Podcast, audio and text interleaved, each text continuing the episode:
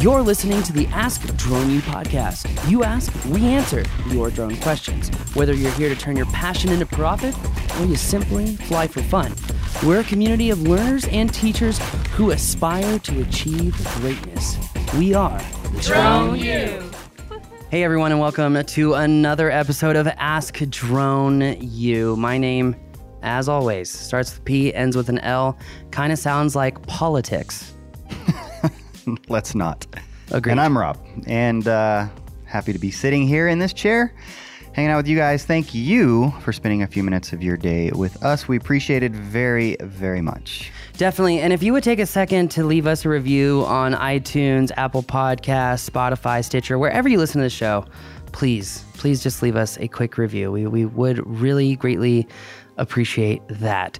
Today's show is really going to be focused on answering a question about when you're having trouble uh, flying a particular aircraft due to interference. Uh, is a cellularly operated drone the way to go, or is maybe kind of working back to basics and seeing if you can create a better environment uh, to fly? So, uh, very interesting kind of question uh, for today, Yeah. Rob. Yeah, I would imagine there's a lot of people that actually have this uh, issue if they're flying in similar uh, situations, which I'm sure a lot of people are. So hopefully, this is uh, going to be able to help a lot of you.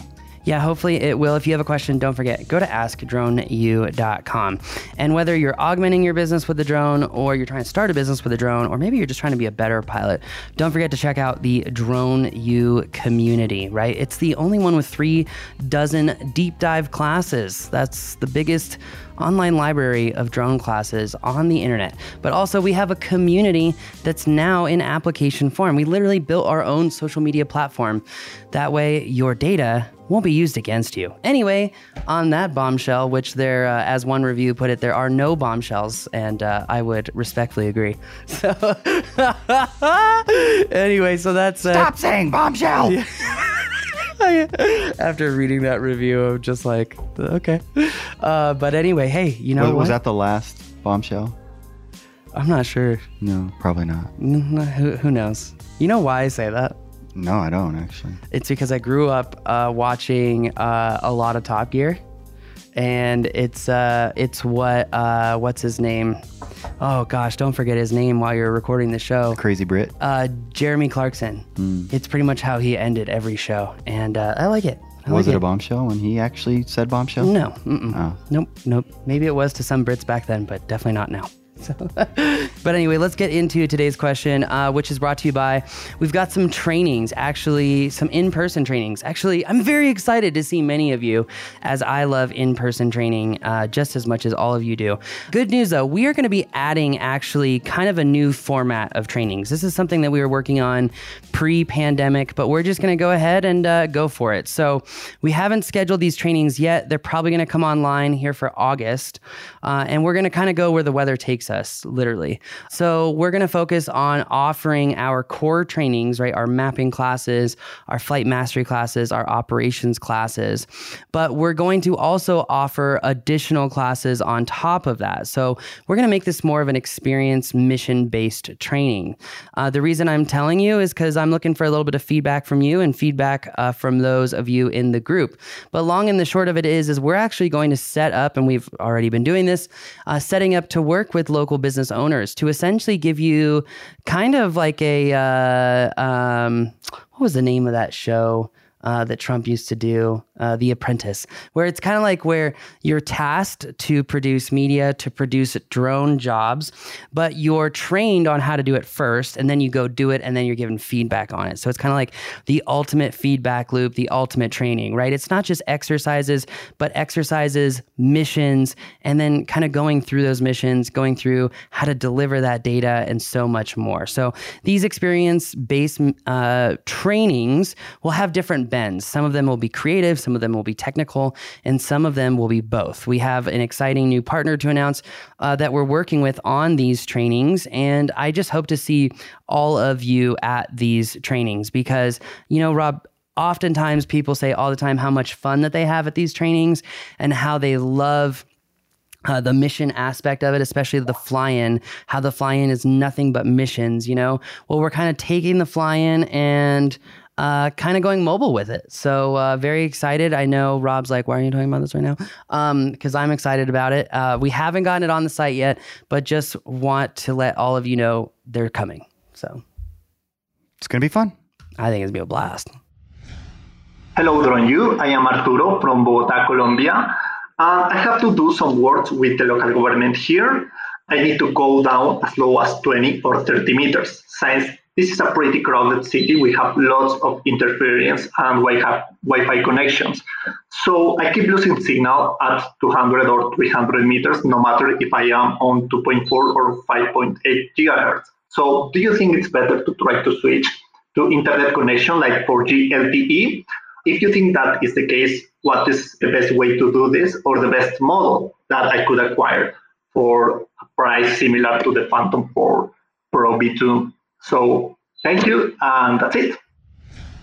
Thank you, Arturo. Super cool to be hearing from you all the way from Colombia. We appreciate you listening so much.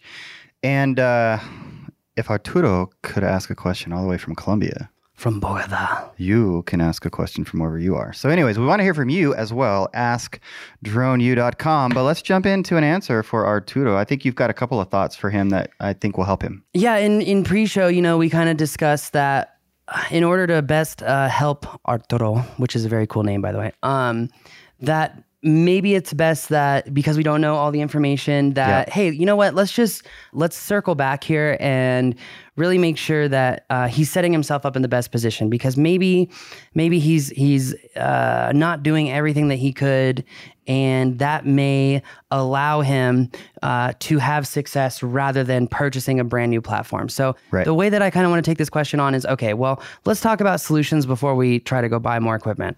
Um, what can we do to potentially make the situation better? How do what does that look like?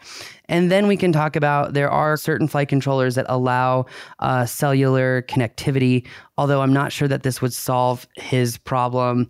And then lastly, I want to bring up uh, one more idea that might work well for him, uh, which is all about utilizing autonomous flight plans. But anyway, Rob, as you know, when you want to fly a drone far away, what's a good rule of thumb for the drone pilot? Uh, I do not have any clue where you're going. You, well, keep it in line of sight. I mean, I mean, uh, yeah, that's definitely gotta be able to see it. That's basic, right? You got to okay. be able to see the drone. and you know, some uh, some of us might be privy to military school. Most of us aren't, including myself.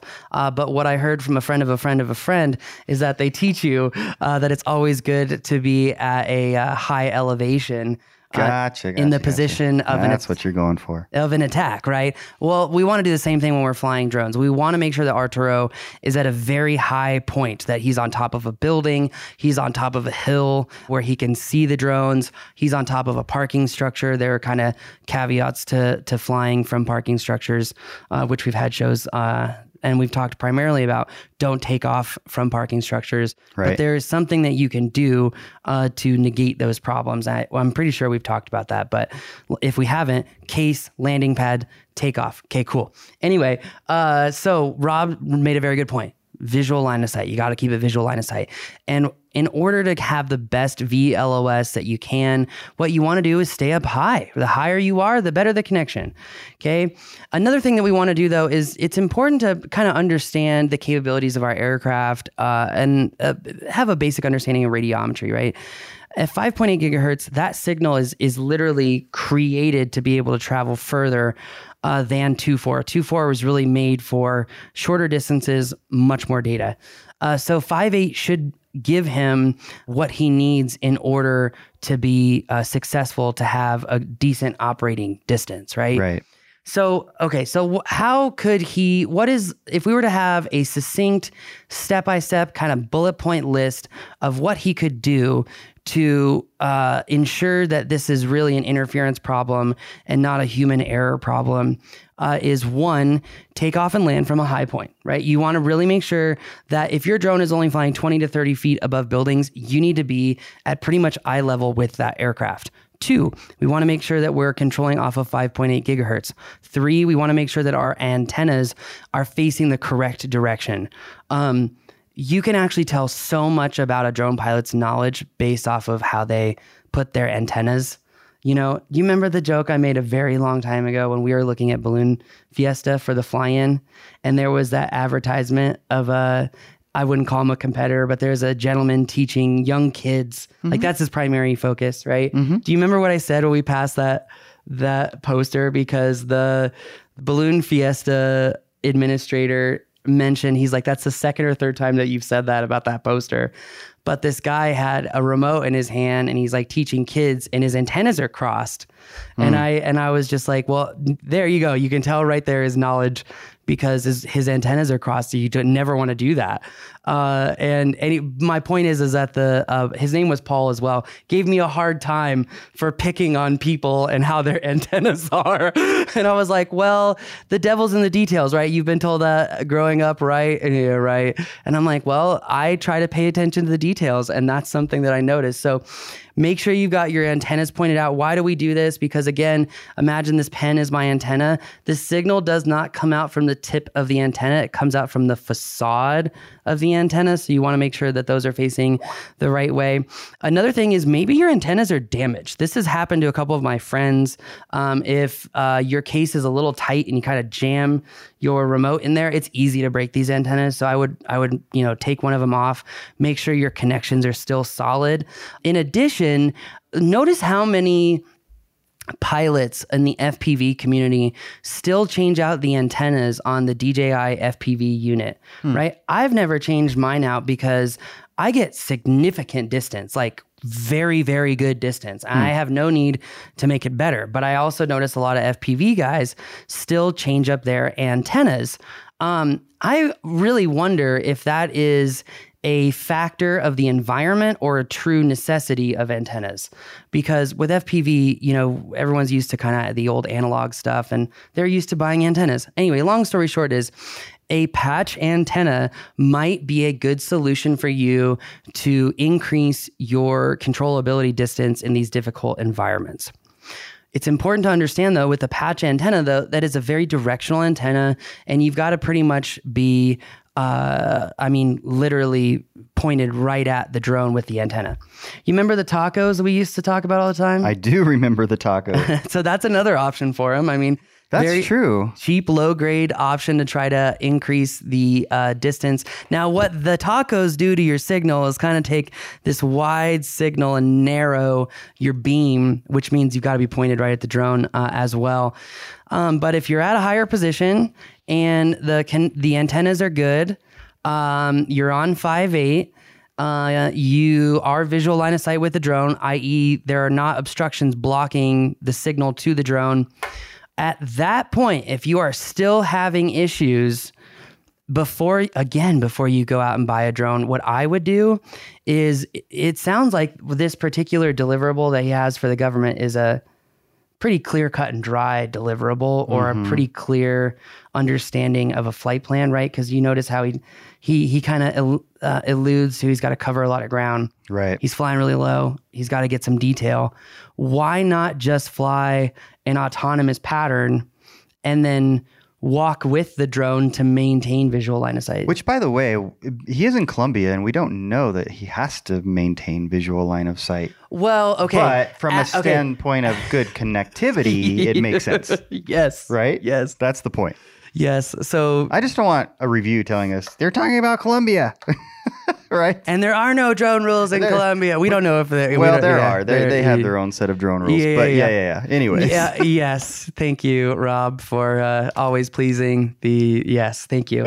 Uh, anyway, that would drive you crazy. Uh, anyway, it's okay. We're all human. I need to grow. So that said, uh, um,